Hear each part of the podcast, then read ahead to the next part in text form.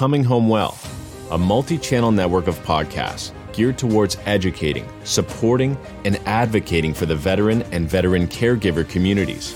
Listen on your favorite platform. New episodes every week. Search for your favorite podcast by name Coming Home Well, Behind the Service, Beyond the Front Line, Be Crazy Well, and Peace After Combat. Or visit our website at cominghomewell.com. Until all are home and all are well. Welcome back to Coming Home Well. I'm Libby, your host. I'm from Behind the Service, and it's always a pleasure connecting with our listeners over here at Coming Home Well. I'm thrilled to be able to connect with Dr. Paula Schnurr. She's the executive director of the VA's National Center for PTSD. She's a psychologist and the lead author of one of the largest PTSD studies to date with any population. So today, Paula is going to come on and talk to us about the research outcomes from two of the top VA psychotherapies. We have prolonged exposure therapy and we have cognitive behavioral therapy. So, thank you, Paula, for taking the time to come on and speak to us about the research that is so desperately needed to help treat our veterans with PTSD. Thank you for the opportunity. I appreciate the chance to talk to your listeners. Absolutely. So, before we dive into the study, would you break down what PTSD is and then let's go into prolonged exposure therapy, cognitive behavioral therapy, so listeners can understand what the difference is. Yes. Is there a difference? Yes, because cognitive because prolonged exposure is also cognitive behavioral therapy cognitive behavioral therapy is a general class of therapies that involve the techniques that you use in exposure or cognitive therapy so yes there there is a difference the cognitive behavioral therapy is an umbrella for many different types of treatments. And in fact, prolonged exposure is a specific exposure treatment, and cognitive processing therapy is a specific cognitive treatment. And then what is what is PTSD? Explain that to our listeners. PTSD is a mental health condition that can happen in people who've been exposed to a traumatic event, such as physical or sexual assault, combat, which perhaps many of your listeners have experienced, disasters, and serious accidents. The, the symptoms include vividly remembering the event in some way, so intrusive memories or even flashbacks, avoiding anything that reminds the person of the event, changes in thoughts and moods, such as it's very common to be cut off, feel numb, or uh, angry or guilty, and then being hyper aroused, keyed up. Now, it's, it's common in anyone who's experienced a traumatic event that you'll have some of these symptoms after the event, but they tend to lessen in the days and the weeks that follow. So we don't call everything PTSD. We only diagnose PTSD if those four types of symptoms that I mentioned are present, if they're severe and they've lasted at least a month we estimate that about 6% of the overall US population will have PTSD at some point in their lives, and overall, about 7% of the veteran population will experience PTSD. So you might think, well, wait a minute, I know a lot of people with PTSD, that seems low. Here, here's the reason is that veterans are a heterogeneous group. Only some veterans served during wartime when when you're much more likely to have a traumatic experience. And only some veterans in wartime actually go to a war zone and so to look at PTSD in, in, veterans, it's very helpful to understand it from the perspective of their experience. So if we look, for example, at veterans of the recent wars in Iraq and Afghanistan, it looks like the prevalence is 15 or 20 percent. That's a, and that's a, a current prevalence. So that's a whole lot higher than the 6.9 percent that we see in the general veteran population. So prolonged exposure therapy, can you go in depth of kind of what that is? What, sure. what did they experience during a session? So, prolonged exposure therapy is a type of what we call trauma focused psychotherapy. And these are the therapies that have the best evidence and the most evidence. Just let me say that prolonged exposure is one of them. Cognitive processing therapy, which we also studied, is another. And another that's been widely studied is called eye movement desensitization and reprocessing, EMDR. And these, these I, I would say, are the, the big three, but there are also other effective treatments. For example, we have a written exposure exposure therapy that's only five brief sessions. That's also a type of trauma focused cognitive behavioral therapy. So, in prolonged exposure, the, the treatment focuses on helping a person get control over their traumatic memories. One of the key symptoms in PTSD and something that keeps it occurring is avoidance because anything that reminds you of the trauma reminds you of the trauma. It feels bad. So it's natural to leave the situation, stop talking to the person, turn the television off, whatever it is. But by doing that, you actually increase the avoidance and increase that cycle and exposure helps you break it two ways in prolonged exposure. One is that you will narrate the, expo- the your experience vividly to, to put yourself back in it. Now, people don't get forced to do this. It is distressing, but it's not overwhelming. And if you do this repeatedly, what if people do this repeatedly, it lessens the distress, the pain of the memory, the fear of the memory. So that's one piece of prolonged exposure. The other piece is going to situations that remind you of the experience. So they should be objectively safe. For example, if you were assaulted in a bad part of town, you wouldn't be assigned as a homework assignment to go to the bad part of town, but you'd be assigned to do something that got you in touch with the feelings and to stay in the situation long enough for the anxiety and the fear to decrease. Now, that might seem improbable to listeners who have PTSD, but it really does work. If you stay long enough, if you listen, if you tell the story or listen to the story enough times, your distress decreases. So that's prolonged exposure. Right. That make that makes sense. Although, like like you said, I think those with PTSD, you you try not to think about the the memories. So uh, that's why it's confusing. Like it works, okay. Well, many people who have prolonged exposure don't like hearing this because it sounds like the opposite of how they've been living and the opposite of what works. But but it's different from what's what, what's working isn't really working. It's just creating the the, the vicious cycle. And if you can with prolonged exposure, you do this gradually, you do it repeatedly, you can break that cycle. And the goal is not to forget the memory. A traumatic experience is a part of who you are it's a it's a part of your life but but what prolonged exposure or any treatment can help you do is accommodate that memory make it part of your history. And and of course if distressing memories should always be distressing but they shouldn't be overwhelming. So what what you're aiming for with prolonged exposure or any treatment is to help a person own the memory without being overwhelmed by the memory. Right. And then cognitive processing therapy you want to go into that a little bit Sure. So other changes that happen to people with PTSD is is that they change their thoughts about the world. And thoughts drive feelings. And some of the common thoughts are that the world is not safe. That that that there's something wrong with me because I let this happen to me. That that I'm incompetent or that I'm guilty. It's all my fault. That that I'm un, unworthy because I let something bad happen to someone else. And what you do in cognitive processing therapy is examine these thoughts. You you learn skills for objectively examining the evidence for your thoughts.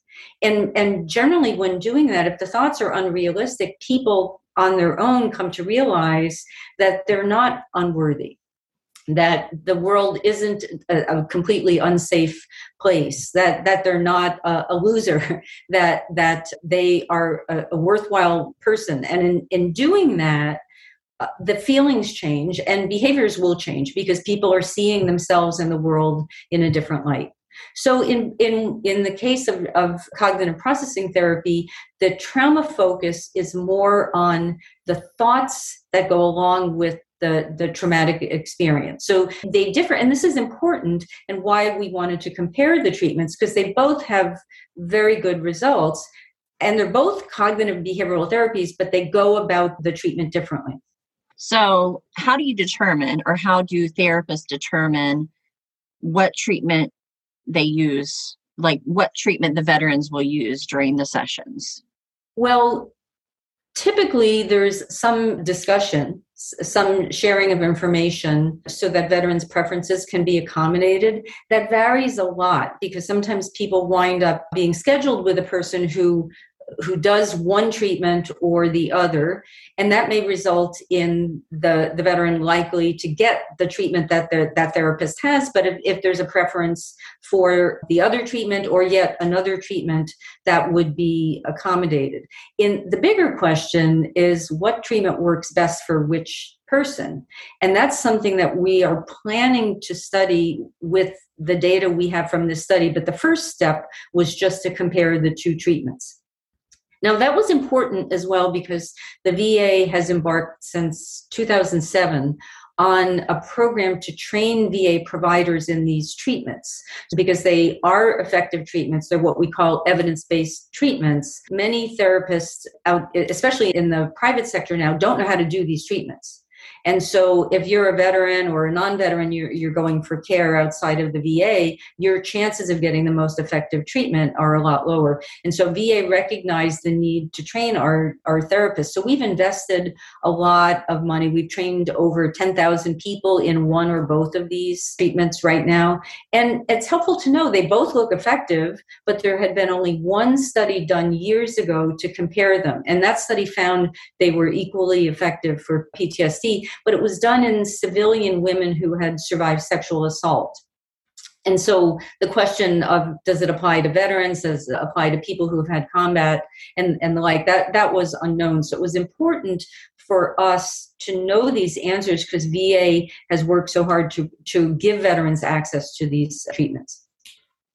Yeah, going back to what you said, whether or not the which therapy is appropriate for which person based on the study. It's undetermined at this time, really. Then, like, say men versus women, what's best mm-hmm. for a man versus a woman. I mean, you can even go break it down into like the trauma itself, the military sexual trauma versus, say, combat PTSD from blast or, or whatever. So you don't really know right now currently, but you will be trying to study that then?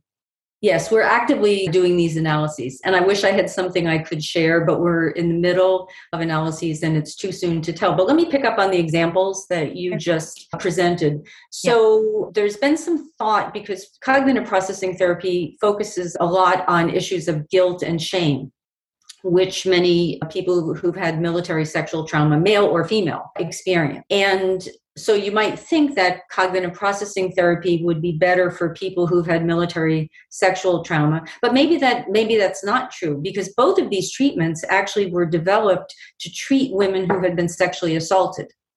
And i in the context of the military you you also have that the sexual assault Uh, happening in context. And so there's chain of command concerns. How did the military let this happen to me? And, and the like. But it's but it's also a sexual assault. So the both of these treatments were developed for and shown to be effective for sexual assault. So so i'm hopeful. Maybe you can have me back in six months or so so we can answer that that question. So the takeaway for for your listeners is that what we found is that both of these treatments were effective that prolonged exposure was somewhat more effective at decreasing the average severity of symptoms, but also more effective in helping people have a clinically meaningful response and remission of symptoms.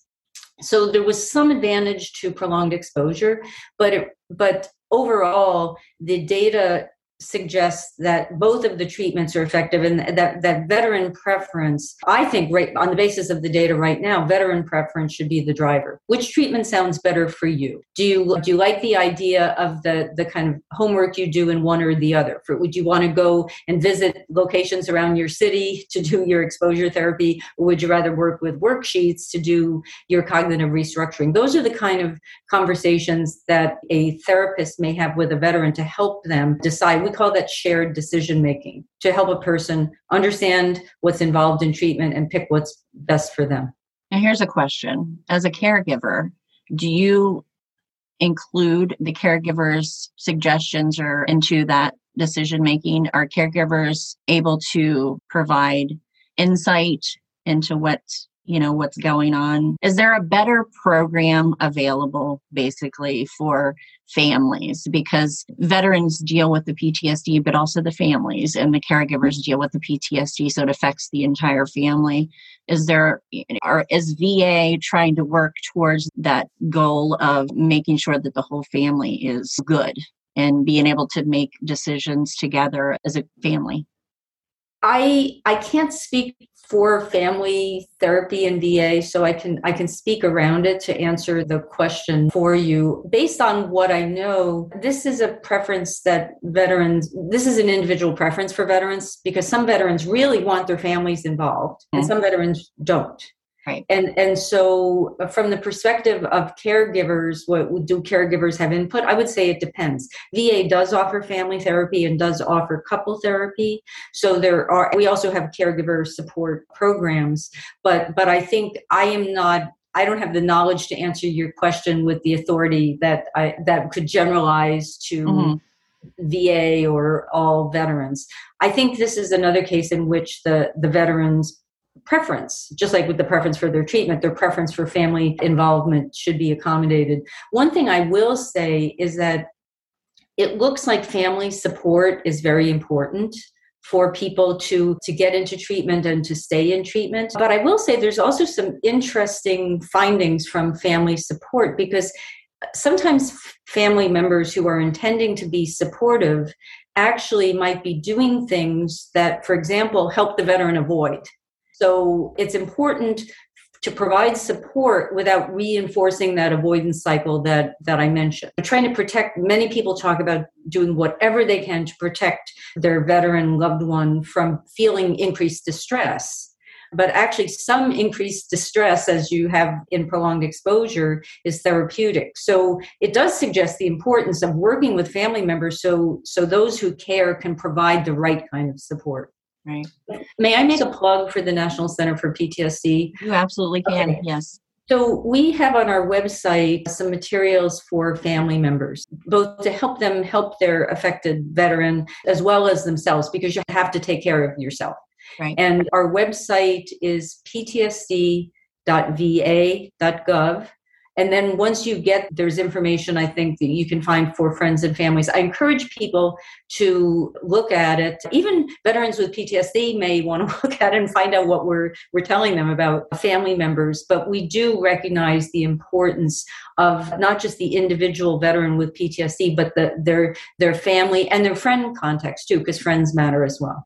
I know that just being in groups, support groups, and different things like that for caregivers and family members, that's a big, um, big issue a lot of the time is the family doesn't feel like they're included in the treatment of our veterans. And I thought, hey, I have you on here today. I'm definitely going to address that with you and ask you and just kind of see where you know where you were in that or where the center was in that? The national center for ptsd one of our investigators Candice Monson who has since left developed an effective couple treatment for ptsd it's called cognitive behavioral conjoint therapy. And it's it's not just say for a, a husband and a wife or partners who are, are living together a friend could come a parent could come with a daughter for example. We do recognize the importance of engaging family members in care. And as I said, it's it's really a, a veteran preference issue. And there's certainly more work to be done because finding the optimal way to engage families and caregivers is still an important scientific question. Yeah. So during the study, do you believe that medications played any type of role in the results of the study? So, in the study, we allowed people who had been on medications for a, a, course of one to two months a stable drugs, stable dose of medication to enter the study. I don't believe it had any effect based both on this study as well as looking at other studies. First of all, people on those medications still had severe PTSD. So if the medications were working, they had only worked to a certain degree. Maybe they had improved a person from having more severe PTSD to less but they weren't doing all of the job. Secondly, we randomized people to one treatment or the other, so it, it was people were equally likely to be on medication uh, whether they were in prolonged exposure or cognitive processing therapy. Another factor is that although there haven't been many studies that have looked at combined medication in uh, PTSD, what I mean is psychotherapy plus medication, there's not overwhelming evidence right now that the medications that people typically would take for PTSD, which are largely certain types of antidepressants, there's not there's not evidence that the, those medications actually enhance psychotherapy. And having looked at this in more detail in past studies where we looked at the outcomes of people who were on medication and not on medication, we didn't see that there was any difference. So, so I think the medication in this study was not playing a role in the pattern of findings that we had. Okay. So is there or was there a procedure in place to track any like negative outcomes to better determine if the treatments were effective or appropriate for each individual? So like, i'm glad you was, asked that I'm glad you asked that question. In research studies, typically you do this kind of assessment because it's important not just to understand the benefits of treatment, but also the harms. And you may, in medication studies, you may look at symptom side effects as well as more significant harms, such as being hospitalized, suicide attempts, death. I, am not talking about PTSD treatment studies necessarily because our treatments don't don't cause death, but you track these things. They're called serious adverse events. And so it, it, it's absolutely required that you do this. It's not just an option. And so we looked at serious adverse events. We also looked at lesser events that might be important. For example, did a person go to jail? Did they have some other significant adversity in their lives? And what we found is that there, people certainly had significant life events. There were, I wish I had the numbers in front of me right now, but I want to assure you and your listeners that the events that we saw that were significant were largely unrelated to the treatments. So that there were some events where a person might have been hospitalized and it wasn't clear whether it was distress caused by the the the therapy that they had engaged in because these therapies do increase distress to some extent but largely there was no no evidence that these treatments were un, unsafe and that they were causing bad outcomes. And we also actually looked at symptom worsening as an outcome and it happened in almost no one it happened in just a couple people in prolonged exposure and a couple more in cognitive processing therapy. So I, I, do I didn't say this before, I think, but while we're talking about this, it's one of the issues for people when they think about these trauma focused therapies, because there for many people there will be a transitory increase in distress. And for some people, it'll be stronger than for other people. But based on the many people we've treated in research and in care in VA, the these increases are short term and they're manageable and so that the uh, the goal of the therapy is to engage with traumatic memory and that will be distressing if, if people can remember that and also uh, communicate with their therapist about what's going on adequately so that distress is managed and addressed if it becomes it lasts too long or it's too severe so, what issues or limitations did you encounter while conducting the study? Meaning, like, what data weren't you able to capture? Well, I think that the the thing that I'm trying to, to frame this in, in a way that I think would be most interesting for listeners. One thing that we measured quality of life and functioning and that's really important. Our primary outcome, our focus was PTSD. I think that we did a good job with measuring PTSD and depression and anxiety and a lot of other things, and quality of life and functioning. But I wish we had talked to people in what we say uh, qualitative research framework. So we had just asked open ended questions and had fully captured that to hear the stories of the veterans, of their experience of treatment and how it was impacting their lives. So to me, that's the, that's the single biggest gap in the study. It's typical in a big study like this that you wouldn't get that kind of information. And we do have incidental comments that we entered in the records, but to hear the richer stories of veterans' experience would be great. After the study, a number of participants have reached out with questions or to let us know how they're doing. And having talked to a few of those people, I'm convinced that it would have been wonderful to have the have more stories of the veterans who took part.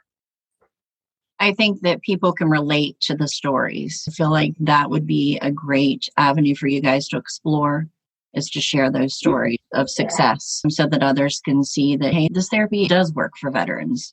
So, how can our veterans enroll in v- VA studies and the research studies? What is the, the protocol for that? There are there are several venues for doing that. Sometimes this information will be available online on various sources, but I think the single best way to do this is to reach out to your local VA and a veteran might contact the research service there or if they're engaged in care, ask their care providers about what research is available.